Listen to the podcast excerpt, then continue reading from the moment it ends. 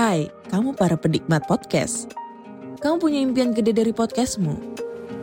Terus First Story bisa banget bantu kamu. Mulai dari F-Link, Dynamic Audio Insertion, sampai statistik yang komprehensif. Semua ada di First Story.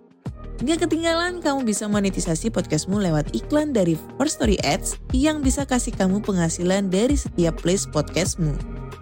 Yuk gabung sekarang dengan klik di firststory.me. Sekali lagi, klik di firststory.me. Mari kita bawa mimpi podcastingmu menjadi kenyataan. Halo semuanya, selamat datang di podcast dengerin horor. Eh, selamat malam, selamat pagi, selamat sore, selamat siang. Bagaimanapun keadaan kalian saat mendengarkan podcast ini, aku mengucapkan selamat datang. Em, seperti biasa, another week, another new episode, dan kali ini sedikit terlambat yang seperti eh, sesuai jadwalnya hari Kamis ya. Aku upload episode baru, tapi baru hari Jumat ini aku upload. I'm sorry. Jadi kita mulai aja. Kita bakal bahas apa hari ini? Kita bakalan bahas tentang hutan Blora. Eh, hutan sebuah hutan yang ada di daerah atau di kawasan Jati Gadongan, Kabupaten Blora ini terkenal dengan cerita-cerita mistisnya. Kalau kalian ada yang pernah dengar atau pernah tahu, mungkin banyak cerita mistis ya yang ada di sini ya. Salah satunya seperti hilangnya bis di tengah hutan, terus ada juga yang katanya bis yang tiba-tiba masuk ke area hutan, terus ada acara jin dan banyak hal mistis yang terjadi di sana. Dan kali ini treatnya juga membahas tentang hutan Blora, tepatnya tentang terowongan gaib ya. Uh, jadi ini ceritanya dari akun Twitter at, lakon story dengan judul terowongan hutan Blora.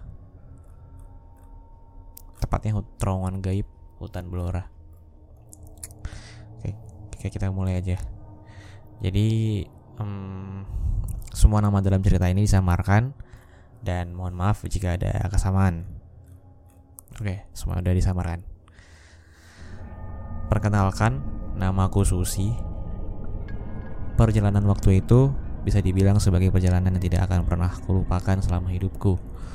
Kenapa?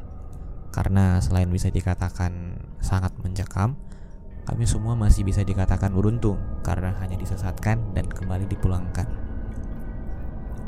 Andai saja waktu itu Tuhan berkehendak lain, mungkin hingga saat ini kami dan seluruh penumpang bus akan benar-benar menghilang dan tidak akan pernah kembali. Jadi cerita ini berawal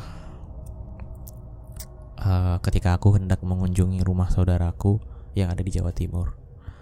Karena saat itu aku masih berada di luar kota, tentu saja saat itu adalah saat-saat yang benar-benar sangat ku nanti-nantikan. Karena selain aku sudah lama tidak berjumpa dengan saudaraku, waktu itu aku memang hendak dijodohkan dengan salah satu rekan saudaraku yang memang sudah pernah dibicarakan sebelumnya denganku. Dan setelah hari yang sudah ku nanti-nantikan telah tiba, akhirnya hari itu pun aku berangkat menuju Jawa Timur dengan menaiki bus Pahala Kencana. Eh, Selama perjalanan, waktu kuhabiskan dengan beristirahat. Ya, benar sekali. Hal itu memang sengaja aku lakukan karena aku ingin terlihat segar dan bugar ketika berjumpa dengan saudaraku di keesokan hari.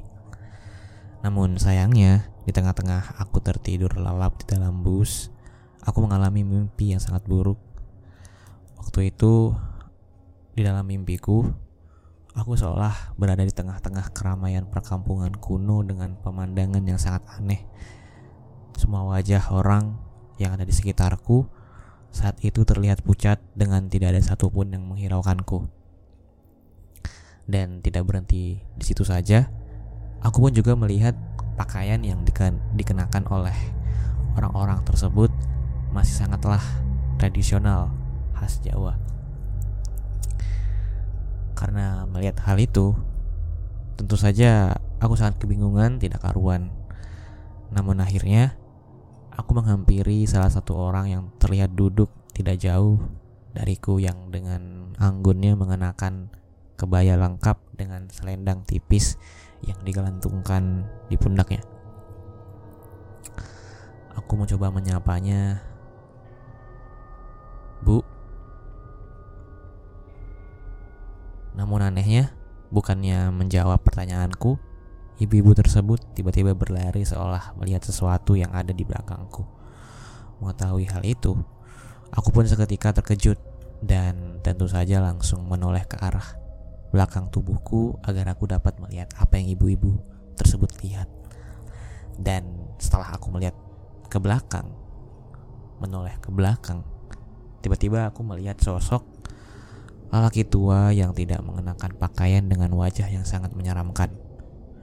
Kulit wajah lelaki tua tersebut terlihat terkelupas tidak karuan, badannya keriput dengan seperempat kepalanya berlubang. Kemudian Melihat hal itu, tentu saja aku seketika berteriak dengan sekuat tenaga, ditambah suasana ramai orang yang sebelumnya kulihat. Waktu itu tiba-tiba berubah menjadi gelap gulita. Namun akhirnya aku pun bersyukur karena semua yang kulihat tersebut hanyalah mimpi buruk. Waktu itu Aku memang terbangun karena bus yang kutumpangi membunyikan klakson berkali-kali karena sepertinya ada kendaraan lain yang menghalangi kendaraan kami. Kemudian aku bangun terus kayak alhamdulillah cuma mimpi gitu. Aku mengucapkan itu dalam hati sambil melihat ke kanan dan ke kiri yang ternyata aku masih berada di dalam bus yang saat itu tiba-tiba berjalan dengan pelan. Tapi sayangnya ketika aku menoleh ke kanan dan ke kiri, aku melihat keadaan di luar bus sangatlah gelap. Gelap banget, gelap gulita.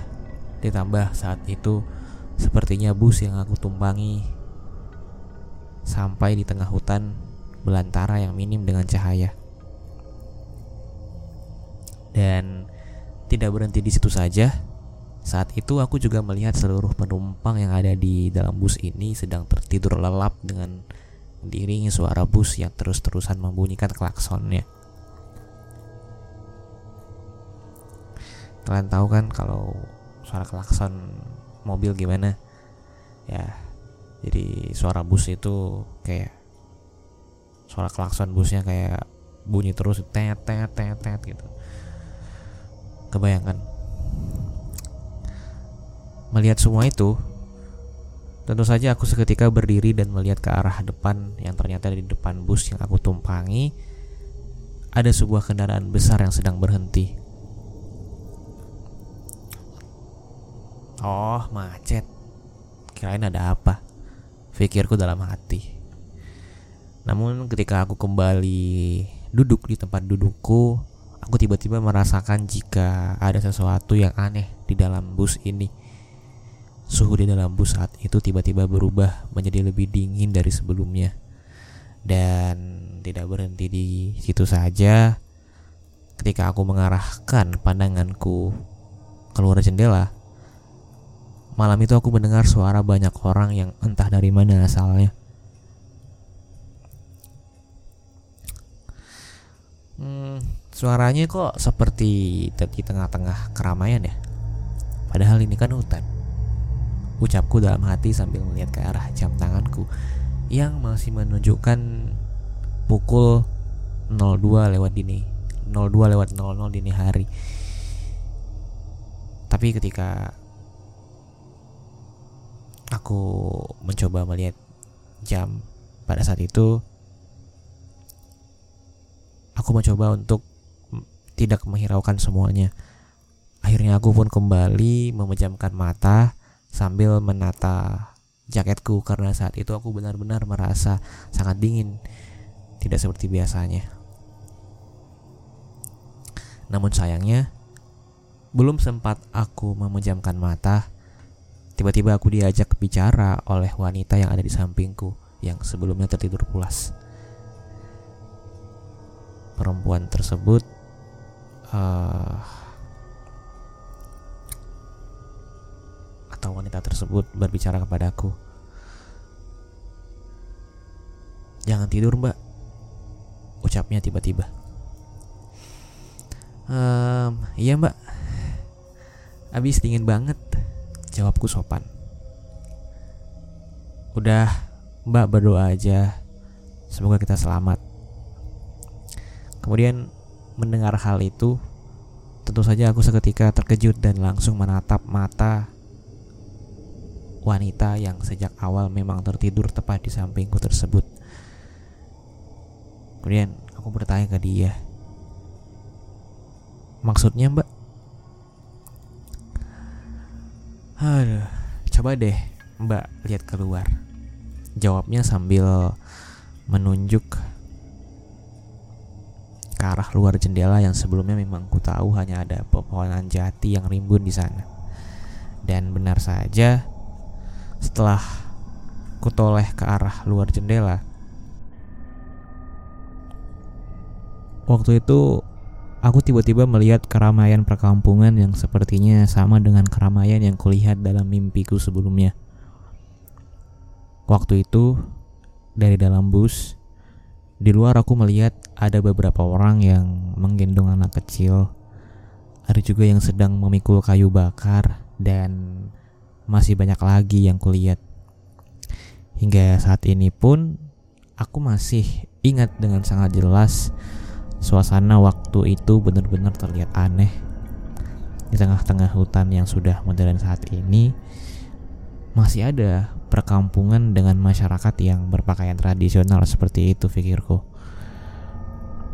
Namun sayangnya belum selesai aku melihat semua itu, tiba-tiba mesin bus yang aku tumpangi tersebut mendadak mati dan diiringi wanita yang sebelumnya ada di sampingku tersebut tiba-tiba berjalan pergi ke arah depan sambil tersenyum lembut ke arahku.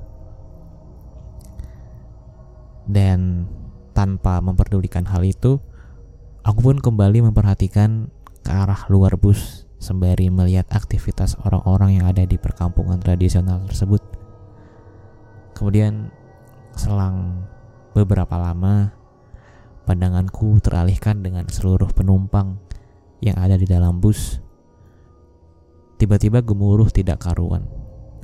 Semuanya terlihat kebingungan serta ketakutan karena ternyata menurut bapak karnet bus ini bus yang aku tumpangi saat itu telah tersesat karena perasaanku yang sudah tidak enak akhirnya aku pun langsung berdiri dan keluar melalui pintu belakang bus ini agar aku segera mengetahui apa yang sebenarnya terjadi. Namun anehnya, ketika aku turun dari bus tersebut, aku melihat pemandangan yang sangat tidak masuk akal. Benar sekali, saat itu aku tiba-tiba berada di tengah hutan belantara. Loh, loh, kok di tengah hutan? Jalan rayanya mana? Ucapku kaget. Waktu itu Jantungku seketika berdetak kencang, tubuhku gemetar dengan pikiranku yang sudah sangat ketakutan, tidak karuan.